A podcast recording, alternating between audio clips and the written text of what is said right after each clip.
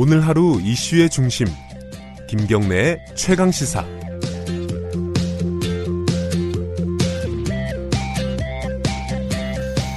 네, 김경래 최강 시사 듣고 계시고요. 어, 3부에서는 어, 의도치 않게 일본 얘기를 계속 하게 되네요.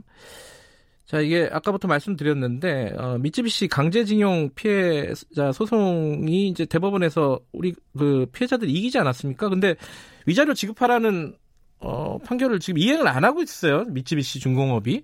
그래갖고 지금 압류를 했는데 한국 내 자산을 이거를 지금 매각을 하는 후속 절차가 진행이 될 것 같습니다. 이게 또 일본은 반발을 하고 있고요. 관련된 얘기 뭐 간단하게 좀 여쭤보도록 하겠습니다. 어, 피해자 소송 대리인입니다. 최봉태 변호사님 연결되어 있습니다. 안녕하세요.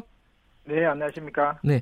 지금 이제 우리 대법원의 판결에 대해서 미쯔비시는 뭐 위자료 지급을 아예 뭐 반응도 안 하고 있는 건가요? 어떻습니까, 상황이?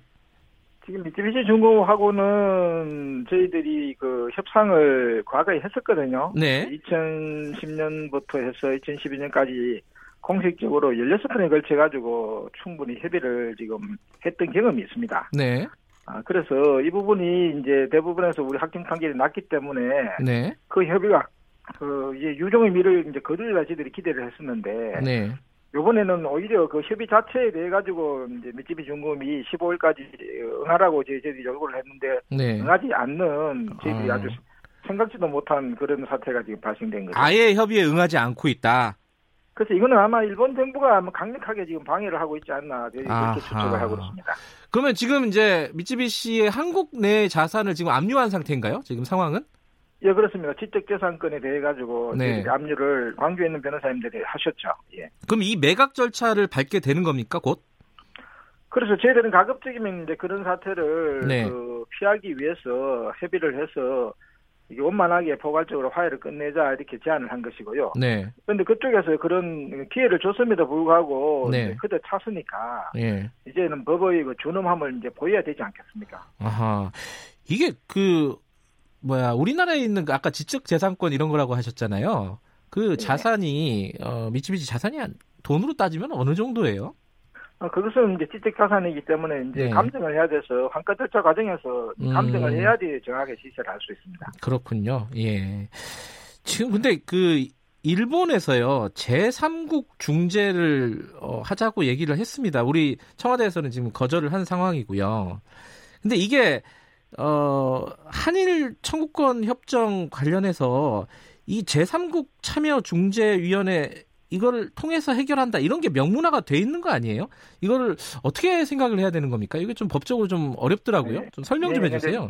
예, 청구권 협정 제 3조에 따른 그런 이제 내용이거든요. 왜 네. 그러냐면은 이 청구권 협정이라는 것이 그 당시에 그 일본이 반성을 과거를 안 했기 때문에 네. 과거를 반성 안 했기 때문에 아주 애매하게 협의를 하는 과정에서 네. 타협, 타결이 되지 않은 부분이 많습니다. 예를 네. 들면 식민지 지배가 합법이나 불법이나 부분이라든지 이제 개인 피해자들의 구제 관련되는 부분이라 이런 부분에 대해서는 제대로 협의가 되지 않다 보니까 애매하게 이제 미봉을 시키는 것이거든요. 그러다 네. 보니까 사후에 많은 법적 분쟁이 이제 발생이 되리라고 이제 예상이 되었는 것이고 그걸 해결하기 위해 가지고 아, 청권 협정제 3조에 보게 되면은 이 협정의 해석과 관련되는 분쟁이 발생할 경우에는 평화적으로 해결하도록 방법이 나와 있습니다. 하나는 네. 뭐냐면은 외교적 협의를 해보고 해서 해결해보고 예. 만약에 외교적 협의를 해서 해결 안 되면은 이제 중재를 통해 가지고 네. 해결하는 일이 되어 있거든요. 예.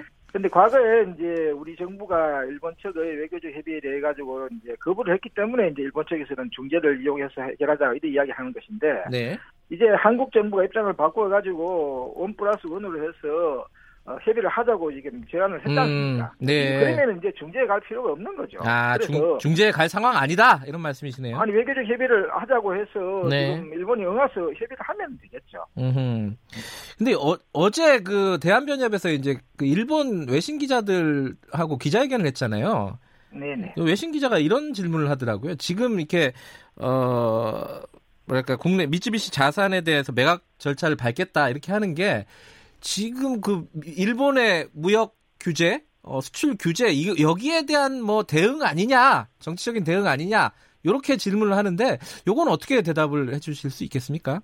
그러니까 지금 일본이 그 우리나라에 비교해서는 상권 분립이 제대로 안 돼가 있습니다. 하하, 그렇죠. 그리고 예. 법치주의라든지 민주주의라는 것이 상당히 지체가 돼가 있거든요. 예. 어, 그러다 보니까 한국의 그 대부분에서 확정 판결이 났다 하면은 그것은 이제는 따를 수밖에 없는 상황에도 불구하고 네. 이 판결을 뒤집기 위해 가지고 뭐 여러 가지 그 압력을 행사하고 있는 것인데 이거는 네. 일본이 그만큼 상권 분립이 안 되고 있다는 것을 스스로 자인하는 것이거든요. 네. 그래서 지금 저희들은 법을 하는 입장에서 외부적으로 어떤 정치적인 그런 거는 고려하지 않습니다. 네. 우리는 법, 법과 피해자들이 인권을 중심으로 해가지고 법적 절차를 가는 것이기 때문에 네. 뭐 일본 기자는 경제적으로 이렇게 압박을 가하면은 이 우리가 뭐 양보를 하리라 그렇게 생각하는 것 같은데 전혀 음. 그렇지 않다고 이야기를 들었는 것이고요. 예. 또 이게 지금 법치주의 국가에서 어, 사법부의 확정 판결을 무시한다는 것은 있을 수 없는 일이거든요. 예를 들어서 한국의 기업이 일본에 가 진출해 가지고 영업 활동을 하고 있는데 일본에서 확정 판결이 났는데 네. 그것을 존중하지 않는다면 어떤 일이 벌어지겠습니까? 네. 근데 이게 일부에서는요, 음, 이게 매각 절차 들어가고 이러면은, 아, 일본이 또 보복하는 거 아니냐, 추가 보복하는 거 아니냐, 이게 걱정이 있습니다. 아, 이거 어떻게 참 어렵네요. 이거 어떻게 생각하십니까? 그 이게 지금 어, 추가 보복을 한다든지 하는 것은 있어서는 안 되고요. 그거는 네. 결국은 그 무업천지로 가자는 것이거든요. 네. 그러니까 이게 지금 사법부에서 냉정한 판단을 해서 법리적인 판단을 한 것인데 네.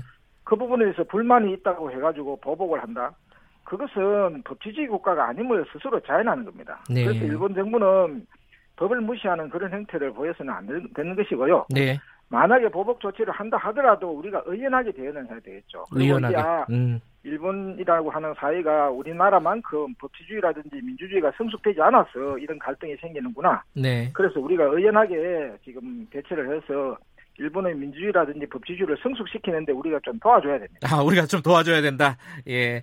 근데 이제 이, 어, 양승태 대법원에서 이 소송을 질질 끌면서요. 그 피해자분들 많이 돌아가셨죠, 지금. 그렇죠. 지금 몇 분 남아 계십니까?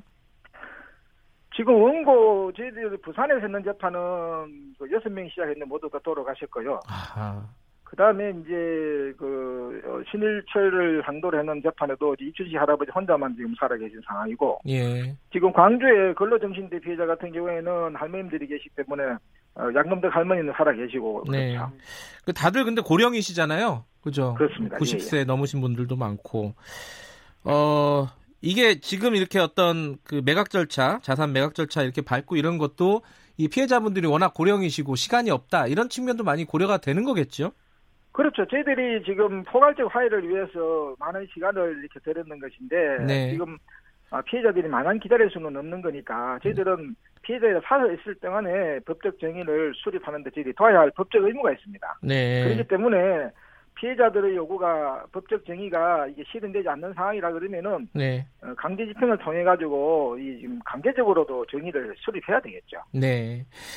지금 아까 말씀하셨는데 이게 소송이 한 개가 아니라 굉장히 여러 개 동시에 막 진행이 되는가 봐요. 그죠?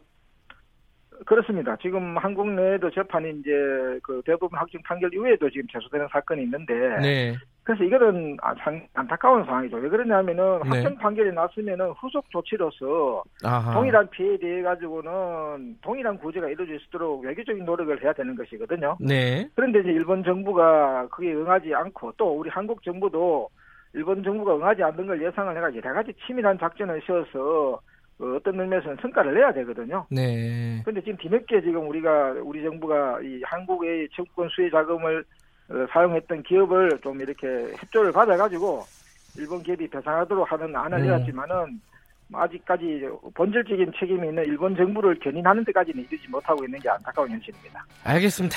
오늘 말씀 여기까지 듣겠습니다. 고맙습니다. 네, 감사합니다. 미쯔비시 강제징용 피해자 소송 대리인 최봉태 변호사였습니다.